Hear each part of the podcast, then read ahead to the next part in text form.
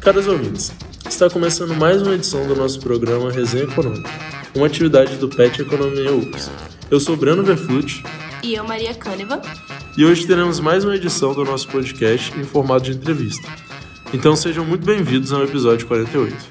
No episódio de hoje, iremos tratar um tema que está sendo muito debatido no Brasil atualmente: o regime fiscal sustentável. Conhecido como novo arcabouço fiscal, é um mecanismo de controle de endividamento focado no equilíbrio entre arrecadação e despesas que pretende impedir gastos acima do limite, criando condições para a redução dos juros e também para o crescimento econômico. A ideia da conversa de hoje é apresentar e discutir aspectos relevantes da temática abordada, visando entender melhor a nova proposta do governo.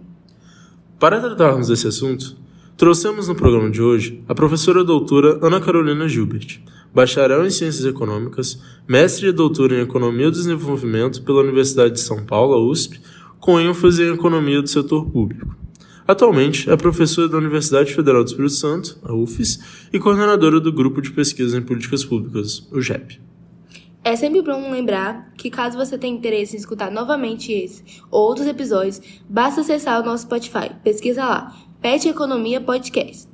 E caso você tenha algum interesse em sugerir novos temas para os próximos programas, fazer algum comentário, além de ficar por dentro das nossas outras atividades, nos siga também nas outras redes. O nosso Insta é peteconomiaufs. Além de podcasts, também fazemos resenhas escritas que ficam disponíveis na nossa página da web. Então não esquece de depois dar uma conferida nesse e também em outros materiais. O site é peteconomiaufs.x.com barra.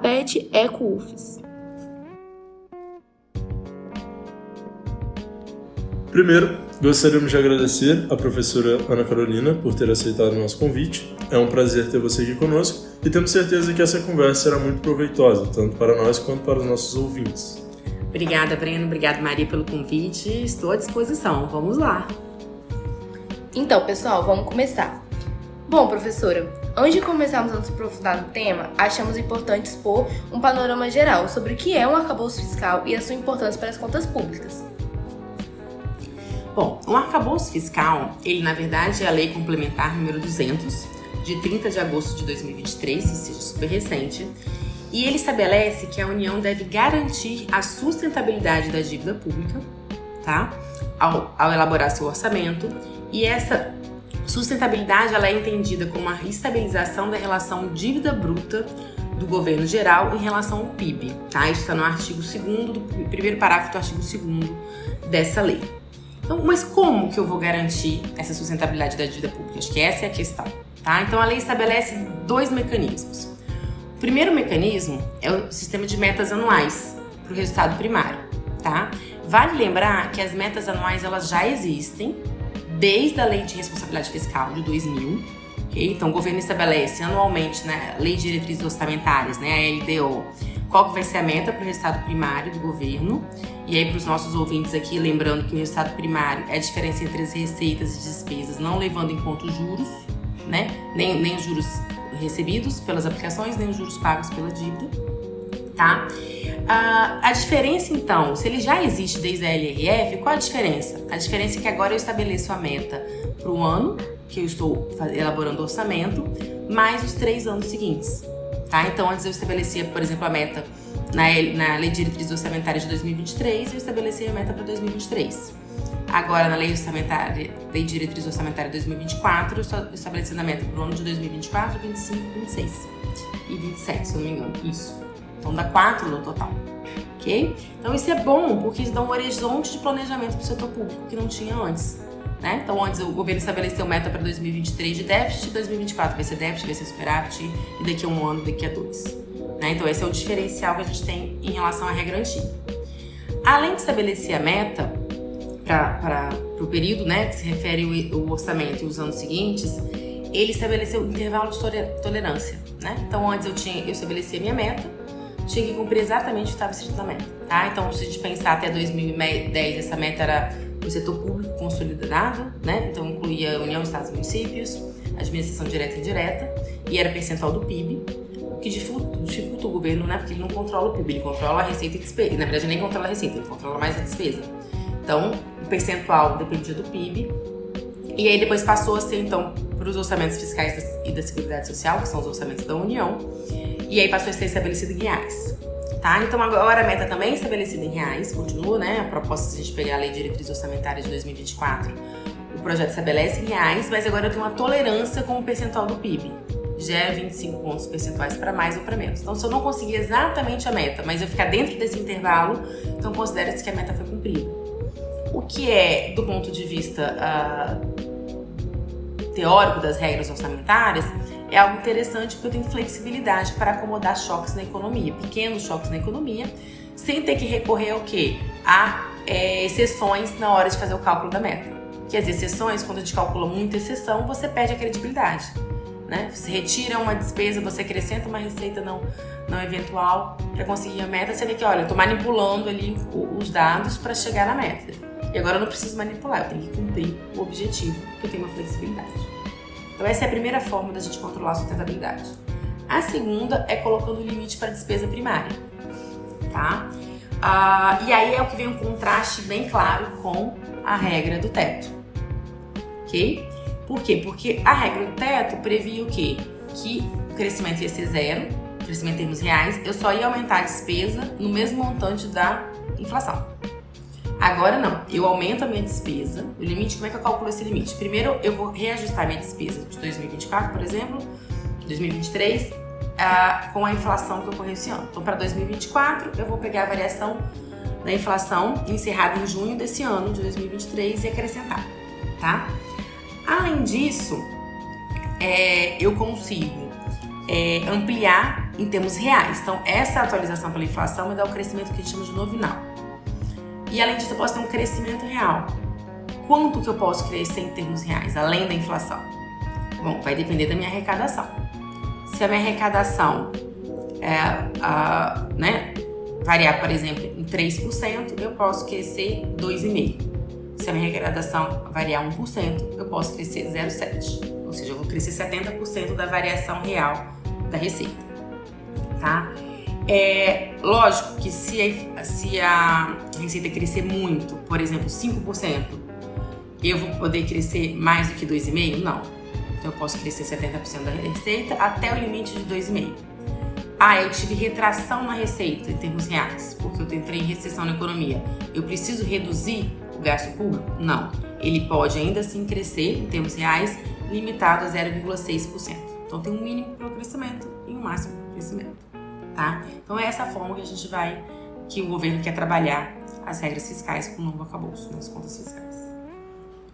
Ok, é, continuando, considerando isso, quais as principais diferenças que o novo arcabouço apresenta da antiga âncora das contas públicas, o teto de gastos?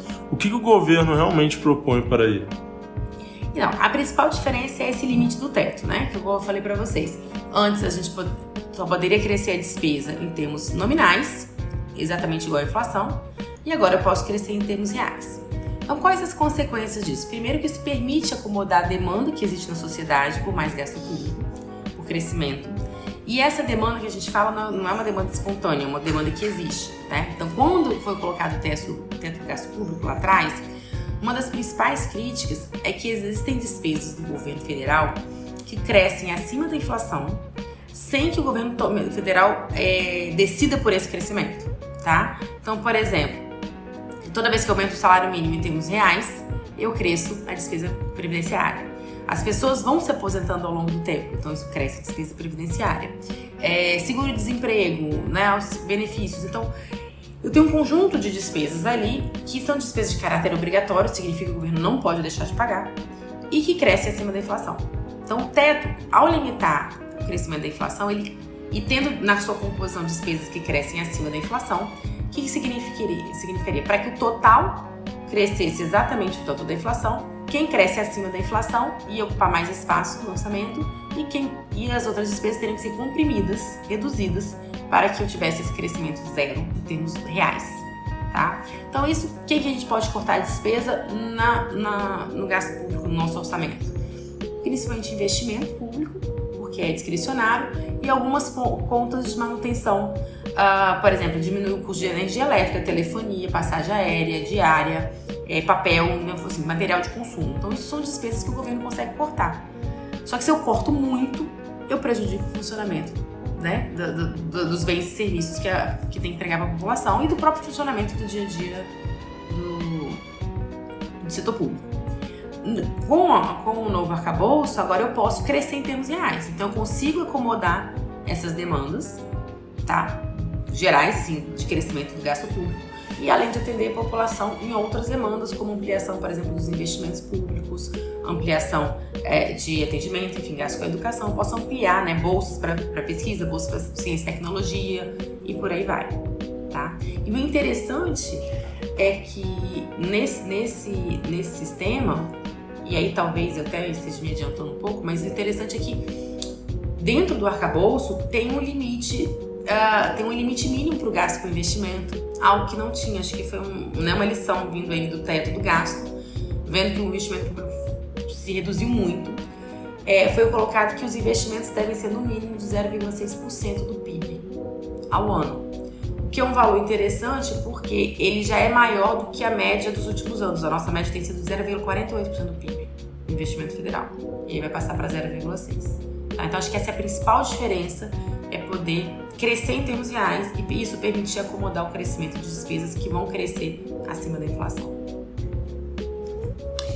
É, então, você tinha explicado sobre essa meta, né, que está para o controle dos orçamentos fiscais. E aí, segundo essa determinação, se o governo não cumprir a meta, é, o orçamento dele vai ser manipulado, né, de acordo com essa meta, ele vai ter alterações. Como que vai ser o desdobramento do governo se ele não alcançar, não alcançar essa meta esperada e tiver que, por exemplo, reduzir o orçamento que ele pretendia, né, para os próximos anos? Bom, como é que funciona? se eu não cumpro, cumpro a meta do primeiro ano, eu entro numa série de vedações que a gente fala. Então, por exemplo, eu não posso criar cargos novos no setor público, né? então a gente está falando sempre do governo federal. Não posso alterar a estrutura de carreira, é, não posso criar despesa de caráter obrigatório, despesa obrigatória. Uh, eu não posso aumentar a despesa com subsídios ao setor público, né, subvenções e por aí vai, tá? Se eu deixar de cumprir por dois anos consecutivos, o governo não pode, por exemplo, nem dar aumento salarial. Tá? Então ele começa a vedar algumas, algumas atuações do governo. Ah, e aí, o é, que, que acontece? Além disso, o, para o ano seguinte, a, o crescimento da minha despesa, que antes era limitada a 70% da receita, passa a ser limitada a 50% da receita tá? Então, se eu não estou conseguindo, qual é a mensagem? Se eu não estou, conseguindo cumprir a minha regra, é porque a despesa cresceu muito, muito, num ritmo maior do que a arrecadação. Então, tenho que diminuir o, o crescimento da despesa para poder eu conseguir ajustar e alcançar a meta, tá? Então, o que vai acontecer é que eu vou limitar o crescimento do gasto público no período seguinte. Tanto com o tipo de gasto que eu posso fazer, que são essas vedações das regras de cargos, quanto em termos do valor total, que é limitado a 50% do crescimento da receita.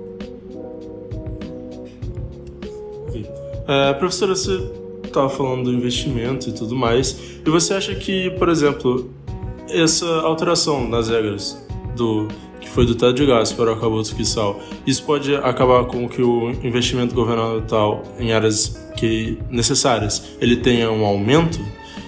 Como realmente acontece? O que, que isso significa para a economia brasileira hoje? Olha, o que o arcabouço faz é dar um conjunto de regras para o governo seguir. Então, se o governo consegue seguir essas regras, então ele gera espaço para investir. Onde ele vai investir é uma decisão do governo e cada governo tem, tem a sua liberdade, tá?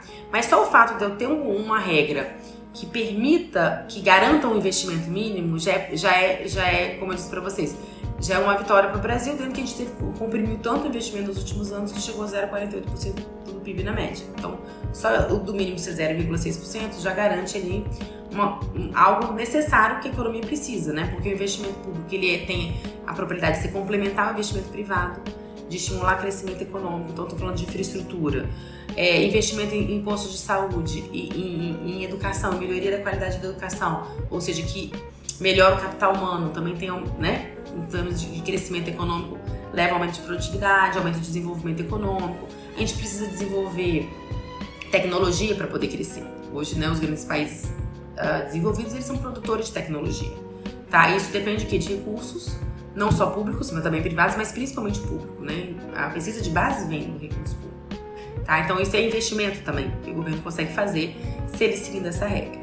Se por acaso ele consegue, inclusive, uh, fazer um resultado primário superior à meta, né, dentro daquele acabouço do 0,25% do PIB, ele cumpre, mas se ele fizer um, um, um, um resultado primário superior à meta, a diferença que ele economizou, digamos assim, ele pode usar para o investimento, é destinada para o investimento.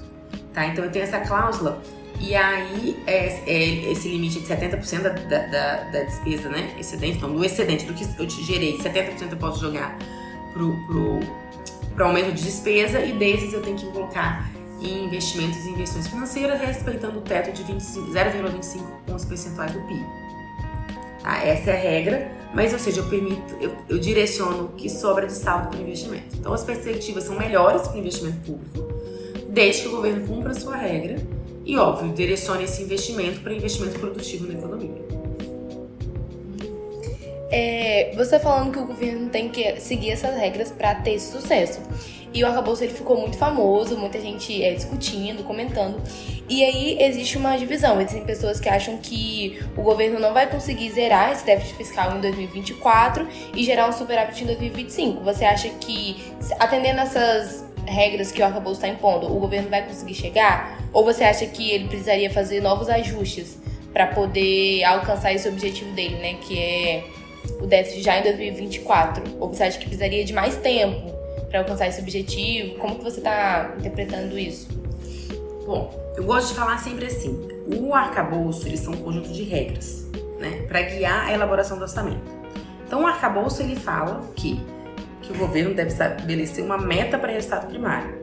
A regra, a lei complementar número 200, não fala qual que é o valor desse resultado primário. Então, vamos separar. Então, foi aprovado o arcabouço por decisão do governo Lula e do ministro Haddad, mandou-se um projeto de lei em que ele colocou como meta de resultado primário zero, ou seja, vou zerar o resultado primário e vou efetuar, é, é, perdão, zerar o déficit né, e vou efetuar superávitos primários a partir de 2025 de 0,5% do PIB, 1,5% do PIB, 1% do PIB, depois 1,5%. E daí vai manter 1,5%. Esses valores foram uma decisão de governo. Não foi, não foi uma decisão do arcabouço. O arcabouço falou que precisava colocar uma meta. O governo optou por uma meta zero, tá? Qual o problema da meta zero? A questão da meta zero é que eu preciso crescer muito a minha receita para compensar a despesa, tá? Então, por si só, se eu cumprir todas as regras de despesa, isso vai garantir o resultado primário zero? Não. Eu posso obedecer todos, todas as regras da despesa e ainda assim gerar um déficit e não cumprir o resultado primário tá? Então, as regras da despesa é para você olhar para o médio e longo prazo e garantir que a despesa sempre cresça abaixo da receita em termos reais, ok? Para poder, no horizonte futuro, ter uma receita maior que a despesa. Mas ele não garante isso no curto prazo. Então, para garantir no curto prazo, no caso do governo brasileiro, ele precisa fazer um esforço de aumentar a arrecadação, ok? Senão, sem uma forte aumento da arrecadação em 2024, eu não consigo zerar o déficit até porque eu não posso cortar muito gasto, porque eu tenho que garantir um crescimento mínimo de 0,6% na despesa, em termos reais. Então não dá para cortar muito gasto. Tá? E aí, vai conseguir ou não? O próprio presidente Lula já deu um banho de água fria, né, uns dias atrás, dizendo que vai ser muito difícil conseguir cumprir a meta, porque, entre outras questões, algumas medidas econômicas que precisavam ser aprovadas esse ano para entrar em vigor ano que vem não andaram. Né? Então, por exemplo, uh, é preciso aprovar né, uma proposta de você é, por fim na dedutibilidade dos juros sobre o capital próprio, né, na hora de você gerar o imposto uh, a ser pago pelas empresas. Se isso for eh, ocorrer, então aumenta a arrecadação aumenta em 10 bilhões só no ano que vem. Mas se não for aprovada essa medida nesse ano fiscal, eu não posso implementar no seguinte, tá? Então pode ser que eu não consiga é, cumprir. Essa é a visão que ele, que ele colocou pra gente há uns pouco, pouco tempo. Mas é algo esperado, tá? Tendo que você precisaria de aumentar a receita em 168 bilhões de reais ano que vem para conseguir conseguir cumprir a meta de déficit zero ou superávit zero, estado zero. Ok, professora. A senhora tem mais algum comentário geral sobre o tema que queira compartilhar? Tem. Eu acho. Então, eu acho legal o seguinte, a gente destacar que as, as regras, né? Quando a gente foi feita essa regra aqui pro Brasil, ela não é uma regra que está fora de contexto, ela, ela veio dentro de um contexto, né? E esse contexto é um contexto de regras orçamentárias que vem no mundo inteiro, tem por trás toda a teoria do consenso, novo consenso macroeconômico, né, que vai mostrar que existe uma insustentabilidade da política fiscal e da política monetária ao longo do tempo, tá? Então que os, os agentes econômicos é, públicos eles têm incentivos próprios, então teria incentivos a um excesso de gasto público, que a única forma de você controlar isso é por meio de regras, né, para garantir que isso seja uma política do Estado e não de cada governo individualmente, ok? Ela vem dentro de um contexto brasileiro que já existe, né? Nós temos regras fiscais, se você pensar desde a Constituição, com a regra de ouro, tem a lei de responsabilidade fiscal, tivemos o teto do gasto. Então, ele vem dentro de um contexto de experiências, tá? Então, quando a gente olha pro, pro, pro resultado desse arcabouço, nós, nós vemos que ele tem um bom desenho, tá? Ele tem regras, ele tem limites bem estabelecidos, vedações em caso de não cumprimento do limite. Ele tem certa flexibilidade para acomodar choques públicos, porque já observou que não só no Brasil, mas no, no, né, nos países que adotam regras, se a regra é muito rígida, ou eu manipulo para cumprir os resultados, ou eu simplesmente deixo de cumprir, né? Porque o governo ele precisa ter margem de manobra, tá? Então, se a gente olhar em termos gerais, ao desenho da nossa regra, ela atende mais ou menos, ela atende mais ou menos, perdão, ela atende o que está sendo preconizado pelo, pela teoria de regras, né? Uh, no Brasil. A questão é que a regra só não é suficiente. Não basta ter uma boa regra no desenho. Eu preciso de quê? Eu preciso de compromisso político para ela se cumprir. E acho que o nosso histórico mostra muito isso. Né? Então, quando eu quis, eu, tinha, eu sempre tive a meta de resultado primário. Quantas vezes ela foi cumprida com deduções? Deduções legais de última hora, ah, eu não vou contar os investimentos do PAC na, na, como despesa. Né? Ah, eu vou gerar uma receita de antecipação uh, do BNDES ou antecipação de royalties, enfim, para aumentar a receita e com isso conseguir cumprir. Tá? Uh, o teto do gasto, quantas vezes ele já foi? Ele foi multiplicado seis vezes cinco. Ou seja, eu tinha regras a princípio boas, né? A questão é que se eu não tenho compromisso para cumprir, para política para cumprir, elas são facilmente alteradas mesmo a, o teto do gasto, que era uma emenda constitucional, que precisaria que de uma maioria qualificada para ser alterado no Congresso. Tá? Então, sem compromisso político, as regras não, não entregam o resultado que elas prometem. Acho que é isso. É, isso aí. Eu achei muito interessante esse último colocamento sobre o compromisso político. Realmente é uma, uma coisa a se analisar, né? Pensar sobre o arcabouço. E eu acho que é isso. Infelizmente, nosso episódio está chegando ao fim. A gente agradece todo mundo que escutou até aqui. A gente agradece a professora pela disponibilidade do tempo e por ter pesquisado sobre o tema e disponibilizado esse tempo com a gente, trazendo essas informações enriquecedoras. É, e a gente deixa um espaço para a senhora se você quiser agradecer, comentar alguma coisa. Agradeço o convite, Breno, Maria. Foi um prazer participar do podcast de vocês.